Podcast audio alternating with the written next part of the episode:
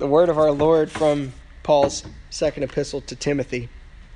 Paul, an apostle of Jesus Christ by the will of God, according to the promise of life which is in Christ Jesus, to Timothy, a beloved son.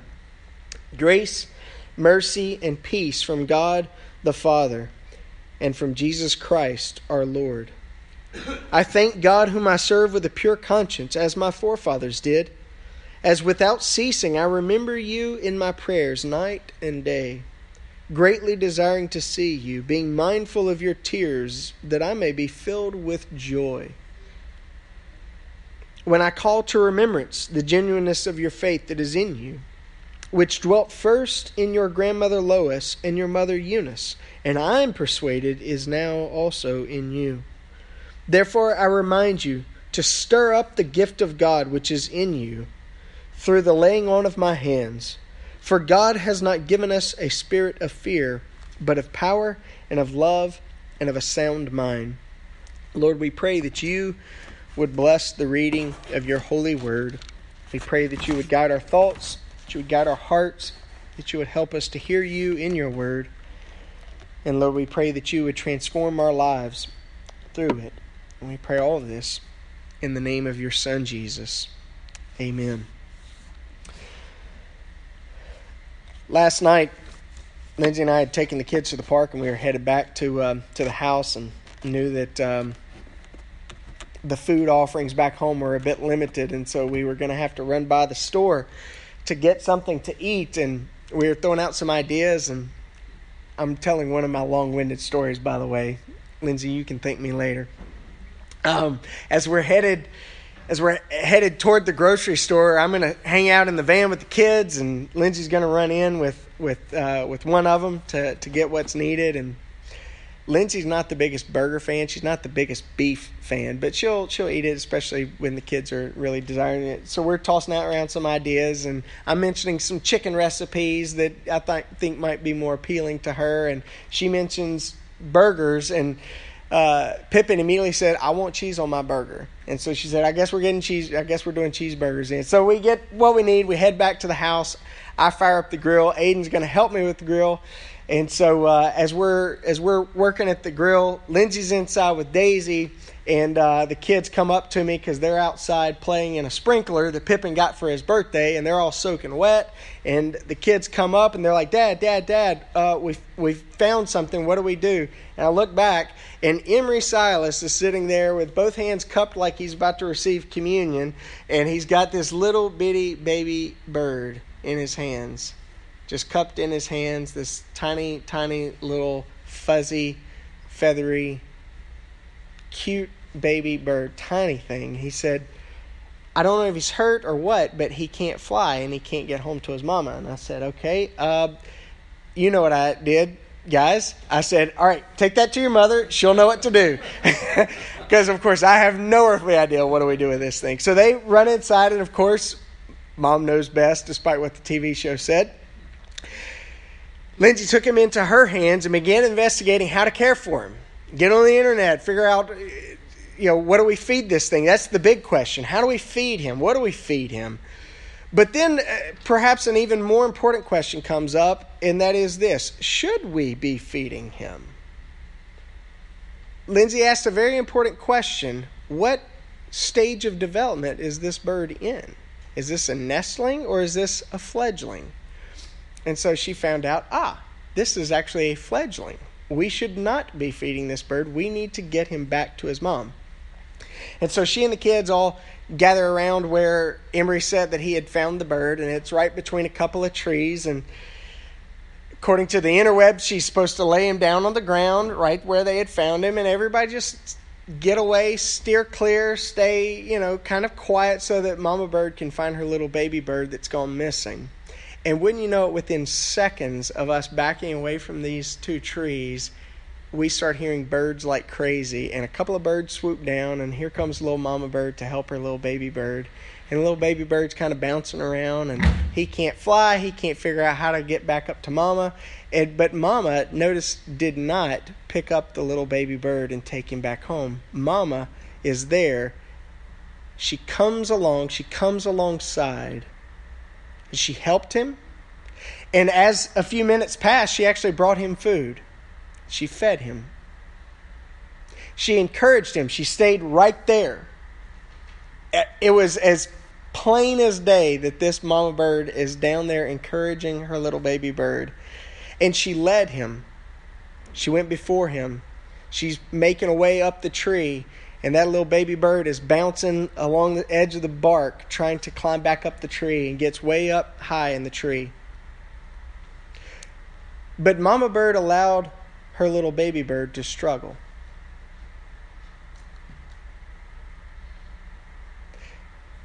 What an image I immediately thought of God's design for mothers. What a beautiful image. As we think about Mother's Day, I want to offer just a few thoughts specifically about mothers and and uh, God's design for mothers, and then I want to get down to something that's a little bit more common for all of us as we reflect upon these biblical principles. But before we do that, there are a couple of hard realizations that I've come to know about mothers, not being one myself. The first is that moms can't live life through their kids. You've heard it before. Oh boy, if I had only had the chance, if I had had the opportunities that I'm going to afford for my kids, I could have been something. Like Uncle Rico, we look at the mountain and we say, man, back in 82, I could have thrown a football over that mountain. And we dream about what might have been. And we dream about if all the possibilities had been lined up like we think we can line them up for our kids, then we could have really done something. We could have really been something. We could have been all state. We could have maybe gone pro. We could have maybe gotten that degree. And the tempting is, is the, the temptation is significant to live life through our kids. But moms can't live life through their kids. But neither can, this is the, the second hard realization, neither can moms live life for their kids. You can't do it for them. What we got? Blacking out? Oh. Uh, don't worry. About it. Uh, the charger's in my bag, actually, if you don't mind. Thank you. I forgot. Moms can't live life for their kids, they can't do it for them.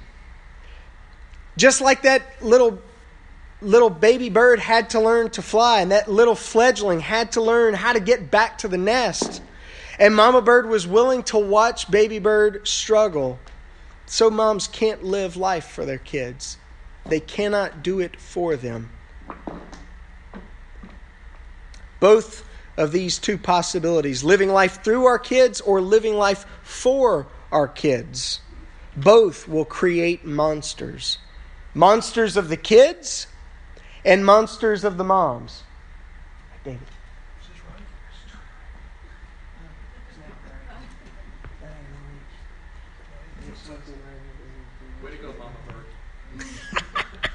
I didn't do it for him. I'm just telling him how to do it both both of, of of these reactions trying to live life through our kids vicariously and trying to live life for our kids micromanagingly both will create monsters. Monsters of the kids and monsters of the moms or as it were parents. Either the pressure will become too great for the child to bear or the child will come to see himself as the center of the world, where all things revolve around me and my events and my activities and my desires and what I want to do and what I might become.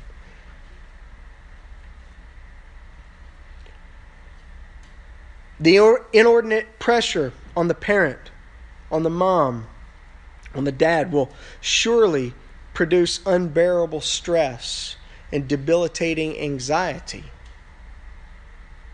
fighting these temptations. It's hard on parents, but especially for moms. You might say that the struggle is real. Think about it. Moms literally make room for and carry their children.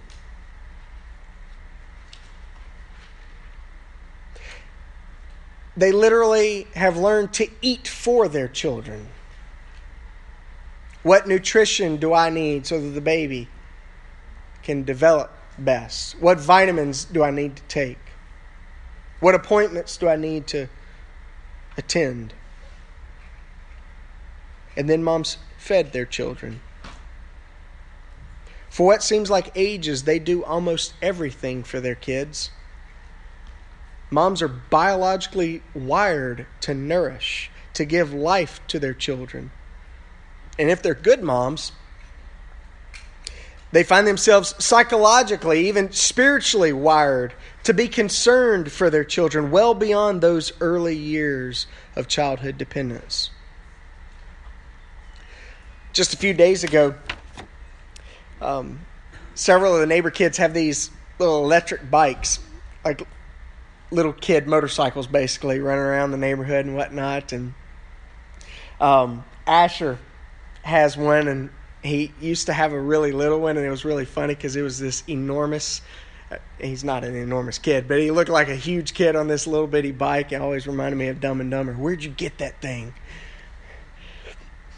But Asher's got a new bike, and he's wanting Ransom to ride with him. And so, of course, we insist that Ransom's going to wear a helmet. So he's got this helmet on, and he's climbed up behind Asher, and he doesn't like bear hug him. It's said he also grabs the handlebars, which of course is going to end in disaster. And Lindsay said, I'm just going to let him wreck. They got to learn somehow.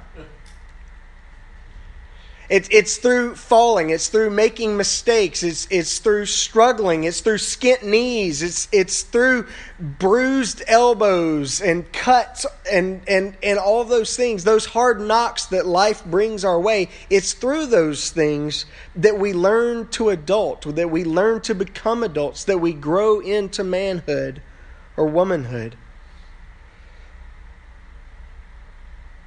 They allow them to fail.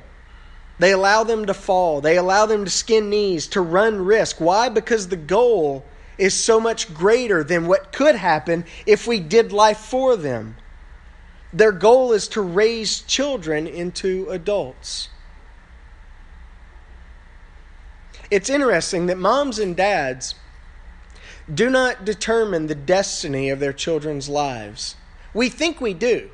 We think, oh, if I set them up to become a doctor, they'll become a doctor. If I set them up to become a technician, they'll become a technician. If I give them a great opportunity to become a ball player, he'll become a ball player. He'll be the best. He may even end up in the Hall of Fame. Who knows? If we just set all the cards upright in the house that we build with it, then everything will work out. We think we determine our children's destiny. And that's often part of the problem is we're trying to determine our kids' destiny. But that destiny, what that child is intended to become, not necessarily will become, but what that child is intended to become, has been crafted by the Lord who made that child in his very own image. And that's just it. This brings us to the main point that I want to consider this morning together. The point is that God is at work in us. He has a plan, a design, a mission. He does this work in us. He brings about this plan, this design, this mission in our lives, often through others. His grace never comes to us in a vacuum. We don't just stumble upon it. We think we do. That's how it often seems experientially that, oh, it just happened. That day just occurred. That moment of brokenness on the side of the road, it just happened out of nowhere. I just stumbled upon a Bible in a hotel room. We, we think that God's grace comes to us in a vacuum, but it never does. Someone placed that Bible. Someone's praying those prayers. Someone's planting that seed. There's always the work of another in our lives while God is working in our lives. There are people who've invested in our lives, bringing us to this point, this moment together, even this morning. You're here because someone invited you, or because years ago someone invited you, or years ago someone said, Hey, we got something happening here. Come along. Maybe somebody in a bread store told you that there was a church meeting downstairs that was small and might just be the right fit. That's how God works in our lives by other people. Timothy had a, had a Christian mom named Eunice that Paul name drops. He had a Christian grandma named Lois that Paul name drops. This faith was first in your grandma and then in your mom. And now I believe it's in you. He also had a mentor named Paul. Notice Paul mentions the gift of God that is in you by the laying on of my hands. Paul says, I have put my hands upon you so that the grace of God might work in your life. Timothy's surrounded by investors. There were probably innumerable names unknown to us that Paul could have rattled off and dropped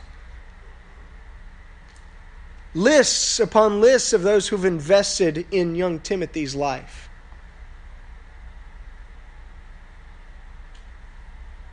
The fact is, God is at work in us. He has a plan, He has a design, He has a mission, He has somewhere that He's taking us if we will but yield ourselves. And the good news is that we're not in that alone. We've got moms, we've got dads, we've got Sunday school teachers, we've got neighbors, we've got people that God has placed in our lives to be res- to, to, to be conduits of his grace in our lives.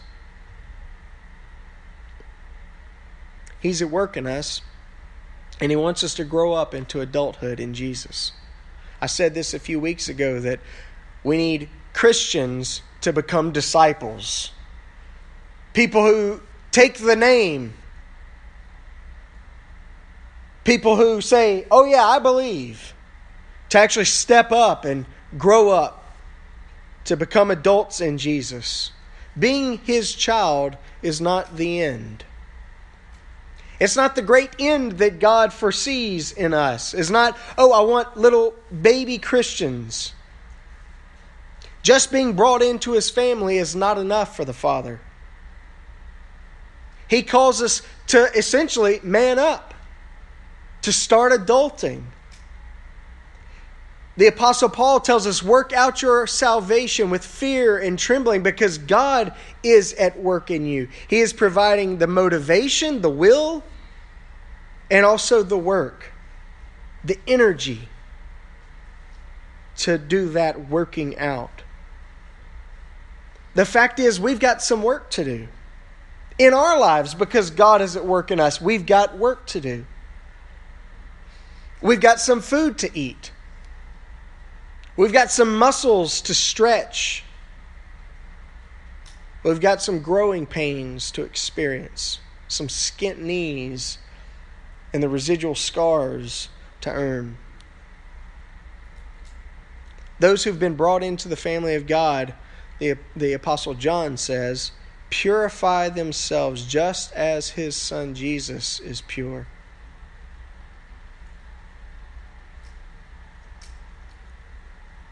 And like a good mother, the Holy Spirit is that paraclete. Next week is Pentecost. And we remember last week as Jesus uh, was raised up into heaven, as he ascended to the Father's right hand, he told his church, Wait, tarry in Jerusalem. You will be endued with power because the promise of the Father is coming upon you the paraclete, the one who comes alongside, that other comforter, he's coming.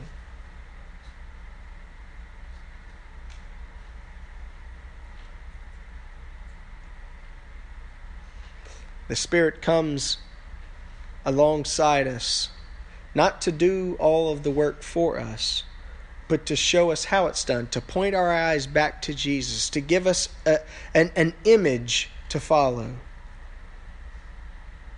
to strengthen us, to nourish us, to feed us, to clothe us, to care for us, to encourage us on, to stay just a few steps ahead of us, urging us, come on, you can get back to the nest, you can get up off the ground, you can fly, you can be renewed in your the strength of your youth like that of the eagle.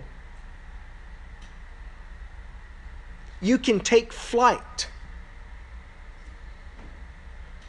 And so he comes and he nourishes us. And he calls us as God is at work in us, as God has a plan, a design, and a mission for our lives. The Holy Spirit calls us, yearns for us, encourages us, so that our souls might be nurtured and so that also the souls of others might be nurtured. You see, it all comes full circle.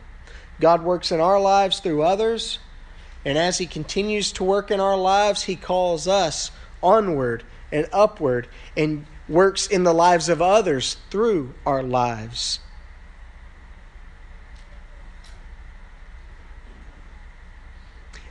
So much so that there are people in whose lives I'm investing who are really getting an investment of people that they've never even met before.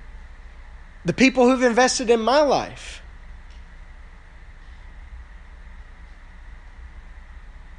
One of the reasons I get so excited when I mention former professors and former pastors and and mentors in my life is it's not just because of fondness of who they were that that's part of it but to think you know some of you folks have never even met these people and I can see the impact that they've had on your life unknowingly because I see what God's doing in you and I see what God is wanting to do through you in the lives of others. So God has entrusted to us the nurturing of the souls and the caring of, of the souls of those He's put in our lives. Immediately, we think of the relationship of parent to child. We, you know, it's Mother's Day, and we think about the investment of moms into their kids. We think about the investment of our moms into our lives as kids, and even now as adults. God has entrusted people to our care. He's entrusted souls to us. as parents, it's incumbent upon us to take that responsibility seriously and as a responsibility, as a charge to keep, as Charles Wesley wrote. A charge to keep I have.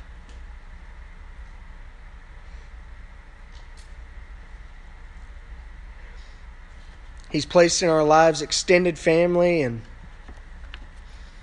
even non biological extended family, people that, that have just become part of the family who sweep you know, grab the kids and are treated just like mom and dad or uncle or grandparent. He's placed in our lives neighbors, people with whom we live. And as we earn trust, He charges us to care for the souls entrusted to our care, to nurture them to nourish them, to encourage them on, not to do everything for them, but to show them how it's done, to show them how life is to be lived.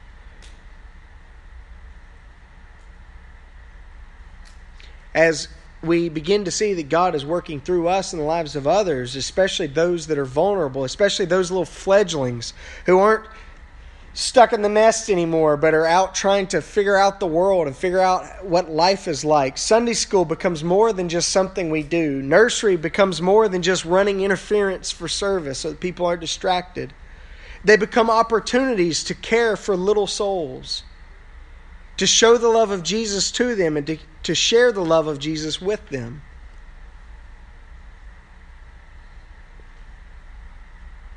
Paul ends his opening remarks to Timothy in this letter with a charge. A charge that's fitting for moms, a charge, a charge that's fitting to us as the people of God in whom God is at work. His call is to stir up the gift of God, both the gift that is in you and the gift that He wants to give through you to others. Stir up the gift of God. And he calls Timothy and he calls us don't live in fear. Don't parent in fear. Don't follow Christ in fear. Don't live in fear. Fear paralyzes, fear makes ineffective. Yes, we're called to fear the Lord in a proper sense. But that's about living in the reality that we will one day face our Maker, that we will give an account for the way we live. But that's not fear that produces paralysis and anxiety and inability. That sort of fear is not of God. Stir up the gift of God that is in you. Cooperate with what God is doing in you. Paul says that God has given us the spirit of power and of love, of a clear mind, clarity of thought.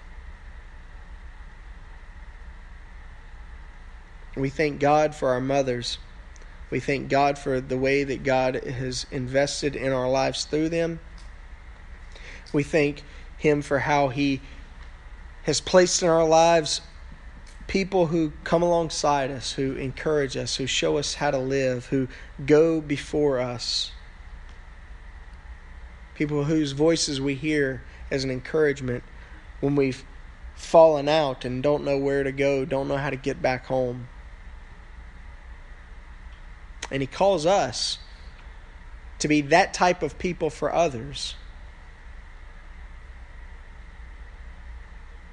to yield our souls to Him and to His care, to, to nourish, and also to nourish the souls of others that He's entrusted to our care.